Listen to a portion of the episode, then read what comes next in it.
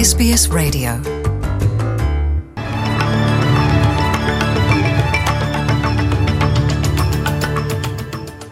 ወደ ዝርዝር ዜናዎቹ ከማለፋችን በፊት ርዕሰ ዜናዎቹን እናስቀድማለን። የሌበር ፓርቲ የሊበራል ፓርቲ የጡረታ አበል ተያያዥ የመኖሪያ ቤት ፖሊሲ የወደፊት ቁጠባና የወደፊት ትውልዶች ላይ የተሰነዘረ ጥቃት ነው አለ። ሐሰን ሼህ መሐመድ በምክር ቤት አባላት የሶማሊያ ፕሬዚደንት ሆነው ተመረጡ።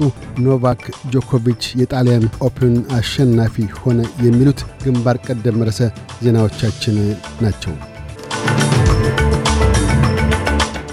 ጠቅላይ ሚኒስትር ስኮት ሞሪሰን የመጀመሪያ ጊዜ ቤት ገዢዎች ከጡረታ አበል ተቀማጫቸው ላይ 40 ፐርሰንት እስከ 50 ሺህ ወጪ ማድረግ እንዲችሉ የሚፈቅደው የፓርቲያቸው የመኖሪያ ቤት ፖሊሲ የቤት ዋጋ ንረትን አያስከትልም ሲሉ እየተከራከሩ ይገኛሉ። የጡረታ አበል ሚኒስትር ጄን ሂዩም ግና ዛሬ ጠዋት በሰጡት መግለጫ ፖሊሲው የአጭር ጊዜ የቤቶች ዋጋ ንረትን ሊያስከትል እንደሚችል አምነዋል። ይሁንና አቶ ሞሪሰን በዕድሜ የገፉ አውስትራሊያውያን ትላልቅ ቤቶቻቸውን ሸጠው ከሽያጩ እስከ 300 ሺህ ወደ ጡረታ አበላቸው እንዲጨምሩ የሚፈቅደው ፖሊሲ የቤቶች ዋጋ ንረት እንዳያሻቅብ ይረዳል ሲሉ ተከራክረዋል። አቶ ሞሪሰን የመኖሪያ ቤት ፖሊሲያቸው የገበያ ሁኔታ አመላካች ሞዴል ተሰርቶለት እንደሆና ሞዴሉንም ይፋ ያደርጉ እንደው ተጠይቀው ምላሽ ከመስጠት ተቆጥበዋል።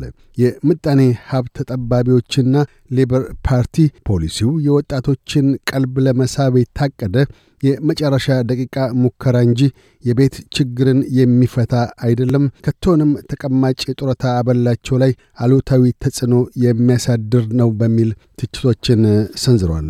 የሊበር ፓርቲ መሪ አንቶኒ አልቤኒዚ በበኩላቸው የሊበራል ፓርቲ የጡረታ አበል ተቀማጭና የመኖሪያ ቤት እቅዶች የወደፊት ቁጠባና የወደፊት ትውልዶች ላይ የተሰነዘረ ጥቃት ነው ሲሉ ነቅፈዋል።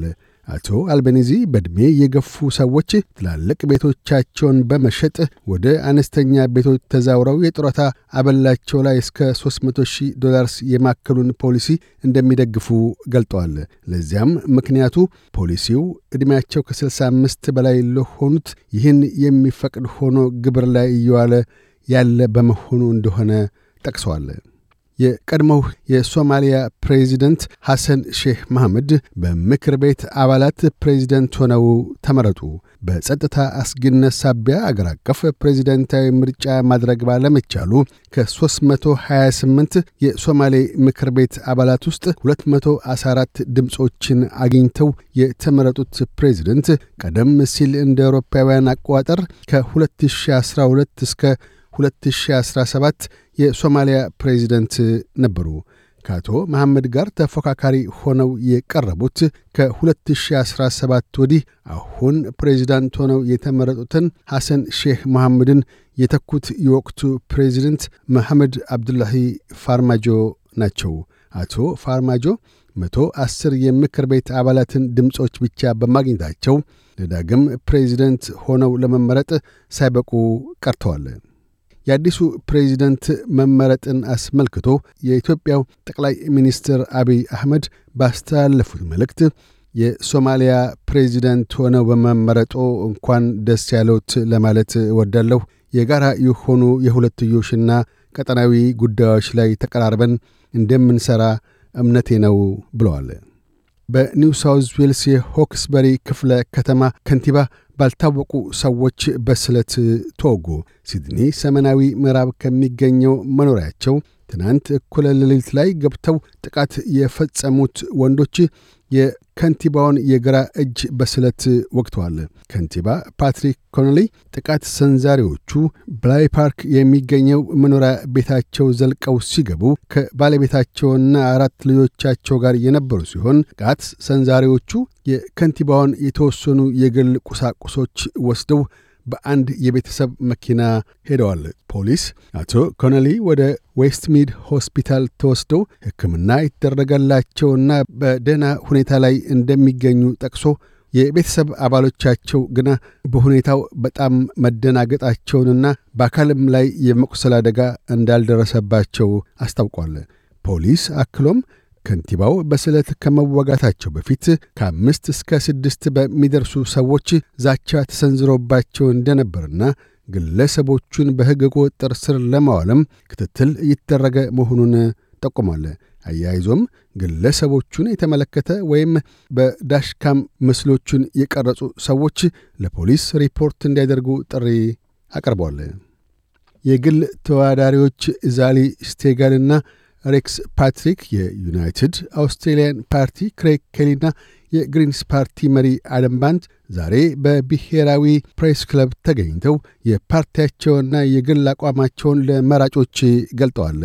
የዩናይትድ አውስትሬልያን ፓርቲ ክሬግ ኬሊና የግል ተወዳዳሪዋ ዛሊ ስቴገል ለየትኛው ዋነኛ ፓርቲ ድጋፋቸውን እንደሚሰጡ ያልገለጡ ሲሆን የግሪንስ ፓርቲ አደም ባንት ግና ለሊበራል ናሽናልስ ጥምር ፓርቲ ፓርቲያቸው ድጋፉን እንደማይሰጥ ግልጽ አድርገዋል። አቶ ባንት ቅዳሜ ምሽት የግሪንስ ፓርቲ የስልጣን ሚዛንን ለመጨበት ከበቃ ለድርድር የሚያቀርባቸውን እቅዶች ይፋ ያደርገዋል።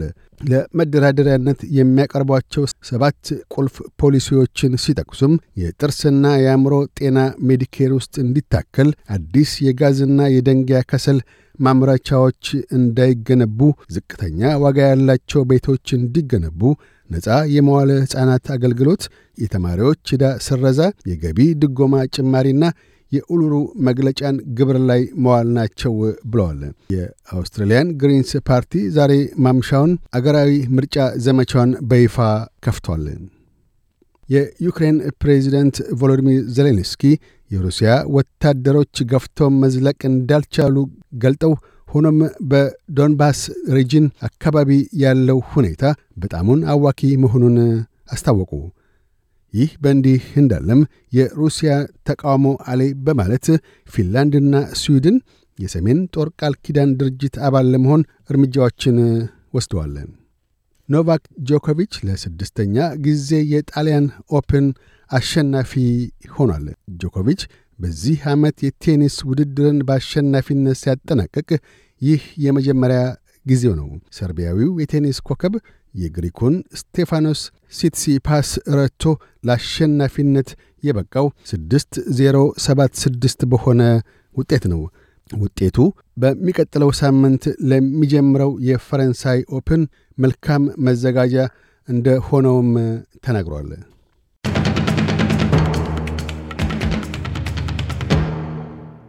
ወደ ውጭ ምንዛሪ ተመን ስናመራ አንድ የአውስትራሊያ ዶላር 66 ዩሮ ሳንቲም ይመነዝራል። አንድ የአውስትራሊያ ዶላር 69 የአሜሪካ ሳንቲም ይሸርፋል። አንድ የአውስትራሊያ ዶላር 35 ኢትዮጵያ ብር ከ65 ሳንቲም ይዘረዘራል። ቀጥለን የነገውን የአውስትሬሊያ ዋና ዋና ከተሞችና የአዲስ አበባን የአየር ጠባይ ትንበያ እናሰማለን። ፐርስ ብራ ይሆናል። ዝቅተኛ 10፣ ከፍተኛ 24። አድላይድ ብራ ይሆናል። ዝቅተኛ 10፣ ከፍተኛ 27። ሜልበርን በከፊል ደመናማ ይሆናል።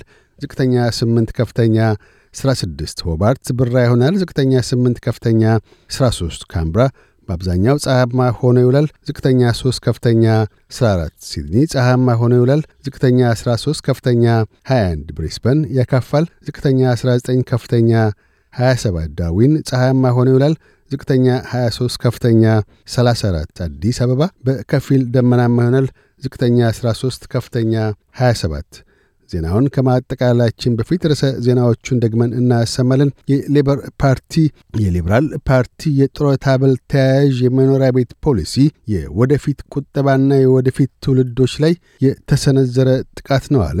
ሐሰን ሼህ መሐመድ በምክር ቤት አባላት የሶማሊያ ፕሬዚዳንት ሆነው ተመረጡ። ኖቫክ ጆኮቪች የጣሊያን ኦፕን አሸናፊ ሆነ። የሚሉት ግንባር ቀደም ርዕሰ ዜናዎቻችን ነበሩ።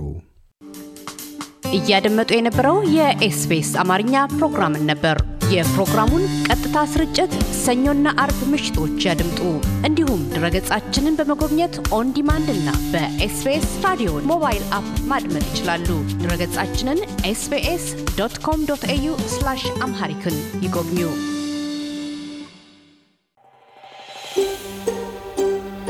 Want to hear more stories like this? Listen on Apple Podcasts, Google Podcasts, Spotify, or wherever you get your podcasts from.